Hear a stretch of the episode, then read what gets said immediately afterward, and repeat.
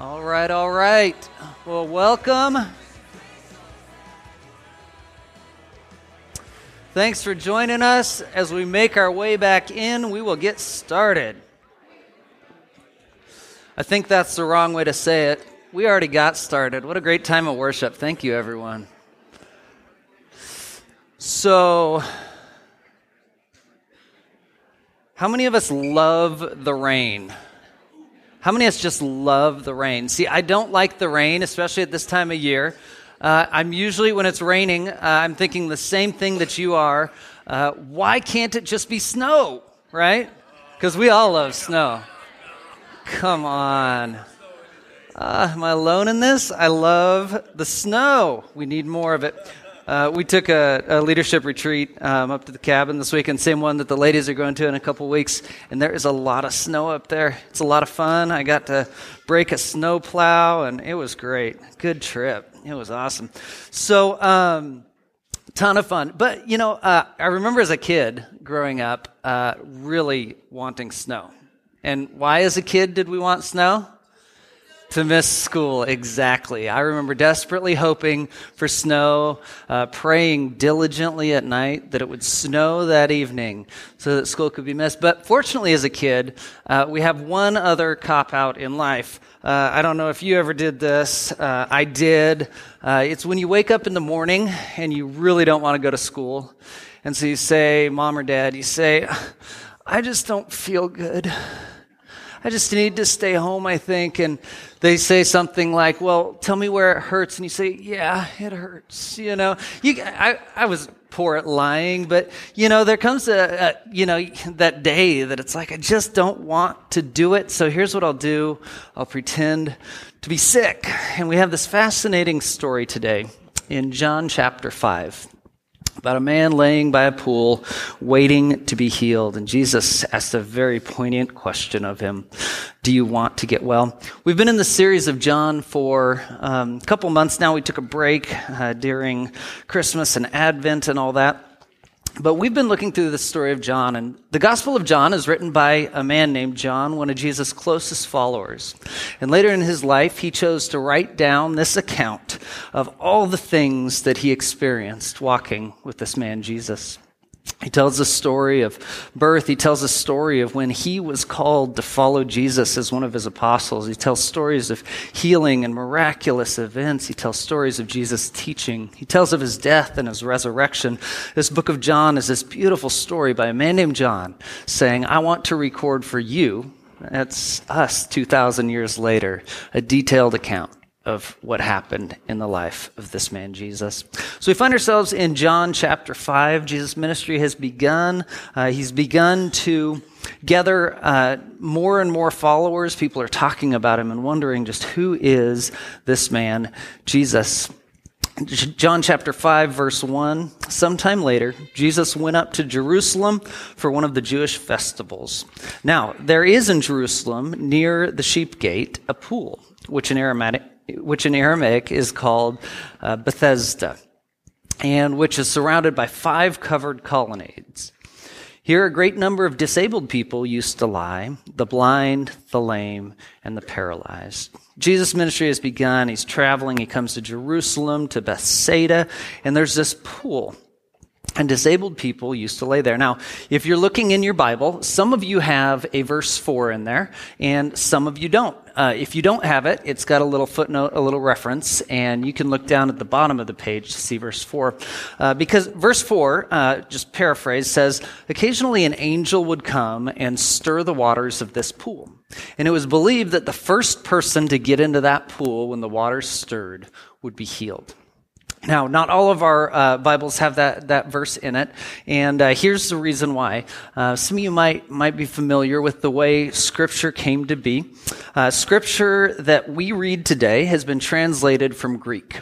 Now, uh, Greek was a language that it was originally, originally written down in by the followers of Jesus, by early um, church members. And so Jesus, uh, or and, and so the Bible came to be written in Greek, and it spread like wildfire. Right? People would recopy this text. Scribes would rewrite the the Gospel of John or uh, the letter to the Philippians, right? And they would rewrite these and distribute them amongst the churches. And the Word of God began to spread throughout the region, and uh, because of that. So today, a couple, you know, uh, uh, sometime later Christians begin to compile all these documents, and, they, and we have thousands of texts written in Greek uh, that then uh, they they uh, gather together and sort them and check all the little differences that happen in the scribing process. So this verse 4 was not in uh, all of the early manuscripts. So many of those translating the Bible from Greek to English left that out because a lot of them didn't have that verse. Here's what I read into the fact that we find it in some of the texts and some and, and not in others. I think there must have been some question as to exactly what was happening at this pool. Was it that God was truly healing people through an angel at this pool, or was it a place that the lowest of the low, people hurting most in a society, uh, had created this story? Right? This, this hope among hopes that maybe I could be healed if just this would happen. So, at any rate, this we know from the text. We know that many disabled people would gather around this pool in hope of being healed. Chapter 5, verse 5. One who was there had been an, in, an invalid for 38 years. When Jesus saw him lying there, he learned that he had been in this condition for a long time. He asked him, Do you want to get well? Sir, the invalid replied, I have no one to help me into the pool, and when the water is stirred, while I'm still trying to get in, someone else goes down ahead of me. Jesus comes across this man. Um, uh, illness had disabled him for 38 years, the last 38 years of his life. And Jesus asked to him what I think might be one of the most audacious questions you could imagine in this moment, right? Walk up to a man that for 38 years has been unable to walk or care for himself. Uh, he's hungry and he's tired and he's dirty and he's laying by this pool with so little hope uh, that all he has to cling to is maybe someday I'll be the first in that water, though I can't even put myself into the water, right? And, and Jesus comes to this man and he says, Do you want to get well? I don't know. What do you guys think? What's the, what's the answer to the question? Yeah, I think the answer is probably yes. I want to get well. And here's the fascinating thing. The man doesn't exactly answer yes. Did you notice that in the text? He kind of goes back to um, the, the excuse or the backstory of why I've not been able to get well. There's something really interesting and unique about this man. Uh, he, he doesn't yet know who Jesus is. That transpires later in the story. He comes to understand. But instead of looking up at this man who asks him, uh, maybe he thought it would just be a false hope to answer the question directly. Instead of looking up and saying, Yes, I want to get well, he says, Oh, I just don't have a way to get well, I guess. You know, life is really hard on me. Have you ever experienced um, those situations, maybe in your life, maybe in the life of loved ones, where that desire to get well just hasn't come to life yet? Like I see it in little ways and I see it in really big ways in the lives of people around me. One of my daughters uh, takes after me, unfortunately. And um, in elementary school, I, uh, I didn't, uh, I didn't thrive, didn't love it, and um, one of my daughters, she like if you asked her, "Do you want to do well in school?" I think the natural answer would be yes, right? Do you want to get well? Yes, I want to get well. Do you want to do well in school? Yeah, I want to do well in school. But when it comes time to study our spelling words, it is meltdown time. Now, how are you going to do well in school if you won't put in the time to study your spelling words, right? I mean, these are directly linked. So we see sometimes these cycles, these systems. That's a simple one. Maybe each of us in our lives could identify some bigger cycles in life where the things I'm doing, the ways I'm engaging are not bringing about the ideal that I think I want in my life. But I see it in, in big systems. Uh, I have a friend here in the Tri Cities who's been homeless for a number of years and uh, occasionally able to afford a hotel for a night or two. Uh, but life decisions um, thought processes and probably addiction uh, has prevented her from making much progress. Over the course of the two years that I've, I've walked with her, uh, she's had two heart attacks, and uh, we spent a good bit of time in the hospital together. And there comes a time uh, when actually a remarkable doctor, knowing her situation and her history and all that, uh, said, I believe in you. Like, this doesn't have to be the end for you. And I was like, wow. Those are powerful words for a doctor to speak into the life of someone who's stuck in the cycle of bad life decisions and unable to break the chains that are holding her down. He says, I believe in you. Because really the question is, do you want to get well? Like, do you want to start listening to the advice of this doctor? Do you want to start paying a little bit more than just lip service to the spiritual guidance that you say you want, but are not engaging? And the question here is, do you want to get well? Right? Do you want to take that next step? So Jesus asks what might be an incredibly audacious question to this man. Do you want to get well? Uh, but yet maybe a really poignant one. I don't know the details of this man's life, but maybe there's a very real, real question to be asked. Do you want to get well. story continues in verse 8. Then Jesus said to him, Get up, pick up your mat, and walk. At once the man was cured. He picked up his mat and walked. The day on which this took place was Sabbath. And so the Jewish leaders said to the man who had been healed, It is Sabbath. The law forbids you to carry your mat. But he replied, The man who made me well said to me, Pick up your mat and walk. There's this incredible exchange there. Now, Jesus is beginning to catch the attention of the Pharisees, the religious rulers of the day, the civic leaders of the day, and they don't like the way Jesus is stirring things up. And on the Sabbath, a sacred day in which people were to rest, the Pharisees had come in and created all these extra laws surrounding what was a simple idea of resting and spending time with your family and spending time with God, created all this extra baggage to go with it. And so they remind this man who had just been healed, who is standing for the first time in maybe 38 years, they remind him, hey, remember, you can't carry your mat because it's Sabbath, right? And he says, no, no, the man who healed me, this man, Jesus, he said to get up and walk. And I get tingles when I, when I hear that because I think about many of these stories and cycles in life where people feel so oppressed and it can be this, the weight of society. It can be the weight of bad decisions. It can be all these different things in life that hold them down. And maybe the people they, they think they could trust most, like the Pharisees in the day, are telling them, nope, you can't walk. Don't go anywhere. But Jesus says this to the man. He says, Get up, take your mat, and walk. Now, I think there's a lot of different places in our life we might be able to begin to apply this question and Jesus uh, calling to walk, to take that next step.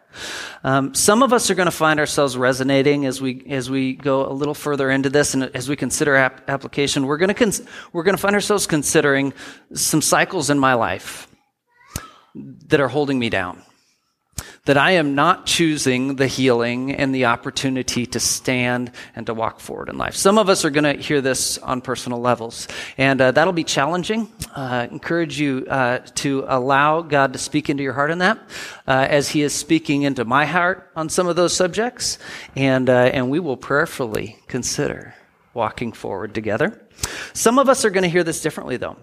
Some of us are going to hear a story of church, and um, I, am speaking in the global term. That sometimes church has been that thing, like the Pharisees in the story, that have held me down much more than propelled me into a life of wellness and hope. And so today, maybe there's some of us that will be seeking some healing as we, as we consider what does it mean to ask, well, do I want to get well? And what does it look like to start walking forward? In this journey. And some of us are going to hear this. The third level that comes to my mind is uh, kind of on a national and political level. We're going to say there are things and structures in society that are, that are broken and that are holding people down and are causing hurt. And we're going to say, I want to get up and I want to walk with people to change some of these structures. So whether you're going to hear this on a personal, uh, a spiritual, or um, a social level, uh, I do want to invite us to explore a little more deeply this question. Do you want to get well? And, and I'd imagine that each of us um, has maybe three different directions we can go this, go with this. Number one, there's the uh, posture of I'm sick, but I don't want to get well. I see there's a problem, but I don't want to get well. Now, tomorrow is Martin Luther King Jr. Day, a day I love to get to celebrate as a people together. Um, and and Martin Luther King Jr.'s story is a story of exactly that. Seeing a system, seeing a cycle, seeing a nation, laws, and mindsets that did not want to do anything to really get well right?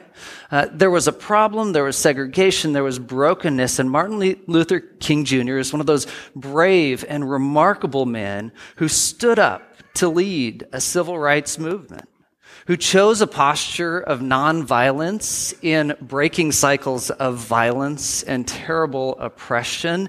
But he's willing to stand up and say, this system doesn't want to get well, but I will stand and I'll take up my mat and I will walk towards a better future. Follow me. So sometimes we, we see cycles that don't want to get much better. See, and that's a story of the Pharisees in our text today. Jesus speaks, as we read it, it, it, sounds like he's speaking to this one man, do you want to get well? But I'd imagine in this text that he's speaking to a much larger, larger audience. His apostles are close by and hearing him say this. The Pharisees are listening very closely because they don't like Jesus and they're looking for a way to trap him in his words. And I wonder if Jesus, just as much as the man on the ground, is asking the Pharisees, hey, do you want to get well? Do you want to fix these systems? Do you want to change the things that are happening here? And I wonder if he's asking his closest followers, do you want to get well? They're, they were on a journey towards it, but do you want to get well? Can we change the things that we're seeing and happening? But the Pharisees, like, uh, like, like so many systems that were uh, oppressive when Martin Luther, Martin Luther King Jr. began um, his work, uh, they didn't want to get well. But there's a second option that some of us might find ourselves in or might resonate with as we're considering do we want to get well? Uh, second option, we desire to be well, but continue to struggle in some sort of ailment. And this is kind of a reality thing. Like, I, I want to be sure we're speaking in very real terms. Many of us know this and understand this. And it's not so much the story of the text, except that I will mention there's dozens of other people laying around that pool that weren't healed on that very day right? Um, but sometimes there's circumstances and situations that we're like, yes, I want to get well, but I am continuing to struggle in whatever that physical ailment is, whatever that addiction is, whatever that uh, is that I'm dealing with. I- am continuing to be stuck in the cycle and hurt by it. Um, last night, as we got home from our leadership retreat, we got a call from Kate Harper, uh, who was there with us on the trip. And uh, Kate's brother had been skiing yesterday, and uh, he was in a very severe accident and broke his neck and was taken to the hospital. And so Kate called last night in in tears, and um, and we prayed together, and we prayed that God would work in miraculous ways. But we knew that in these sorts of circumstances, is often dire. The surgeon met with. Um, uh, the family. And um, as he went in to begin a surgery, he said that in my 30 years, this is uh, near the worst I've ever seen. Um, that he will be a paraplegic and that he uh, he may never breathe on his own again. And uh, so so he said the family can go home. We'll take care of him as well as we can. Within five minutes of arriving home, they got a call from the doctor saying he moved his right arm and his left shoulder jerked. Yes, isn't, isn't that God at work? And, and this is one of those stories to me where uh, we don't know the final outcome, but we know that prayer is powerful.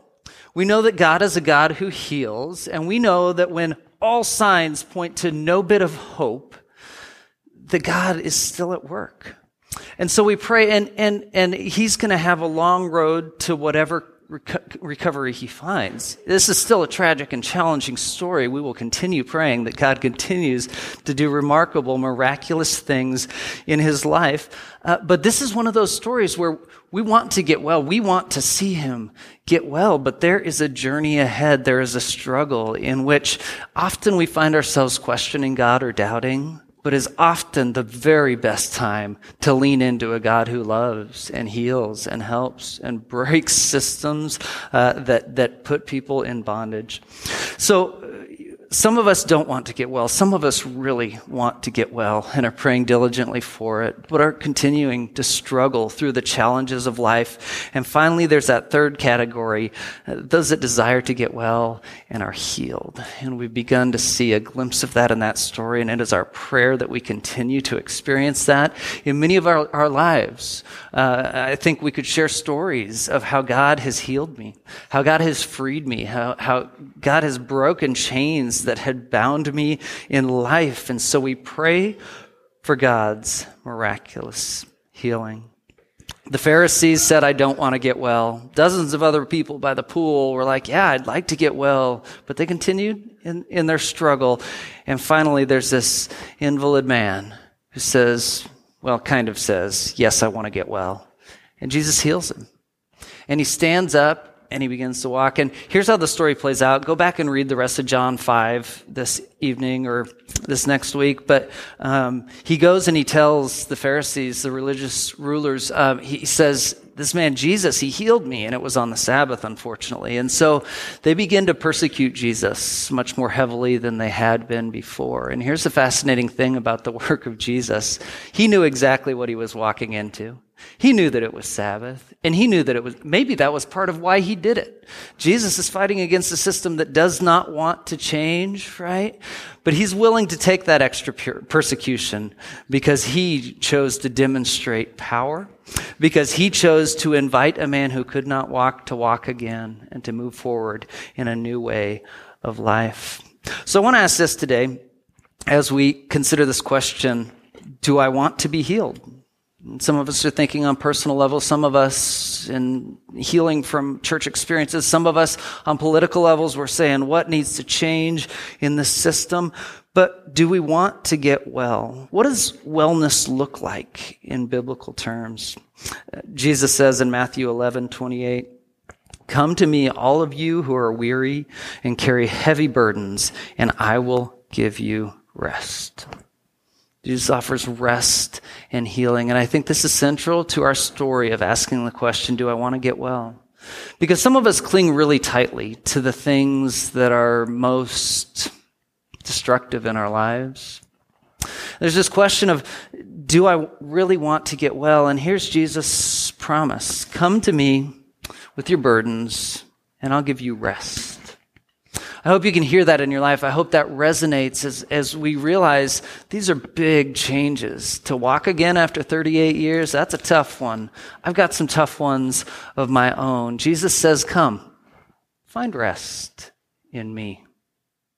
What does it look like to, to ask and to tackle this question? Uh, do I want to get well? Well, what does wellness look like? And I'm going to lean on um, the words of Jesus and the story uh, that is playing out in his life because today we do not have time to uh, go through all of Scripture and ask, so what, how will we define wellness? Jesus invites people to be well, and it looks like this. He's fighting against a system that has taken Sabbath and made it all about the laws and the do's and don'ts and the rules, and it's become this token thing in Israel's story. So I want to propose that uh, this text about being well and Sabbath, uh, that that we ought to maybe consider those two together. That Jesus uh, invites us in wellness to know Sabbath. Now, Sabbath uh, in the story of the Israelite people uh, was a day off of work and they were not to do anything. Uh, but it played a much larger purpose than not working. Sabbath invited people to enter the presence of God, right? Sabbath was a time dedicated to spending with family and in their relationship with God. And in our lives, I think this is incredibly pertinent. What does wellness, what does health look like in my life? I want to know more of God. I want to know less, less of my frantic life, right? I, I want to be able to set that aside and to engage more deeply in a relationship with a Heavenly Father who created me and loves me. I think Sabbath is central to wellness. So let's consider that. Will I take up my mat and will I walk? I think Sabbath is going to be central in our journey. And secondly, uh, what does wellness look like? Do I even want to get well? Right? There's things in my life that I kind of enjoy. Is the way of Jesus better? And I would challenge us to view wellness in these terms uh, walking in the way of Jesus. Now, Jesus, like Martin Luther King Jr., or Martin Luther King Jr., like Jesus, maybe I should say it in that order, right? Uh, chose a path of nonviolence, chose a path of, of peace and of healing and of hope. One of the remarkable things about Jesus that stands out to me in this text that we're in today is uh, his ability to see. That is, to see people. He walks into this gathering in which the highest ranking officials in Jewish government and church are, are standing. And, and instead of putting on a really good show for them and looking very pious, Jesus looks down and he sees this man who can't walk, who's dirty and unfed. And Jesus approaches him. This is the way of Jesus. This is wellness concern for something more than my own personal gain or my own status. Jesus had eyes to see those that were hurting. And we're invited as we move towards wellness, as we take up our own mats and walk, to remember the ways of Jesus, those of peace, uh, that we have eyes to see the hurting and the marginalized, that we're willing to speak out against the injustices that exist, but all in love with God's purposes in mind. That His kingdom come, that His will be done on earth as it is in heaven. So, friends, we've had a broad subject today, and one that leaves a lot of room for each of us to ask how do I apply this? Like, I wish I could give one or two very specific things. I know I got a call last night from a church member saying, I'm really concerned for people in our community. Because of this government strike, there are people that have missed one and are missing another paycheck, and I'm worried about people losing their homes.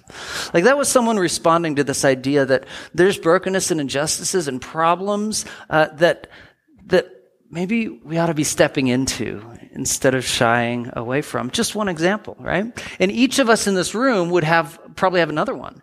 And guess what? Your idea might not be the same to me. It might not even fully make sense, but that's okay. As we apply this text, I want to say Jesus is calling us towards wellness. Uh, individually and in the ways we engage in our workplaces and our communities and organizations, Jesus is inviting wellness. And it's not always an easy journey. And so we lean into Him, trusting in His power. We pray diligently that God would bring about the healing and the hope that is available only in Him. Let's pray. Father God, Jesus, thank you for an invitation to wellness. Father, I know in my own heart an ability to push against it for my own selfish desires, for my own gain, for many different reasons. Father, I find myself sometimes resisting the life you have invited me to. So today, Father, I pray that for me, for all of us today, that you will open our eyes, give us a glimpse of what wellness looks like. Father, allow us to hear your words. Jesus, allow us to hear your words. Stand up and walk. And Father, we pray for healing and hope as we do so. When our journeys do not always get easier, when persecution sometimes comes as we begin to walk in the ways of Jesus, Father, I pray that you will give us peace. Uh, fix our eyes upon a hope that is bigger than these momentary struggles. Father, we thank you for the example of Jesus. We thank you for his hope and his healing. May your spirit work powerfully in us that we can see personal things, systemic things that need to change. Father, give us the courage to answer yes. Give us the courage to say, yes, I want to be well. In Jesus' name, amen. Hey, friends, thank you for joining us today. It has been a blessing, and we pray blessings on your week to come.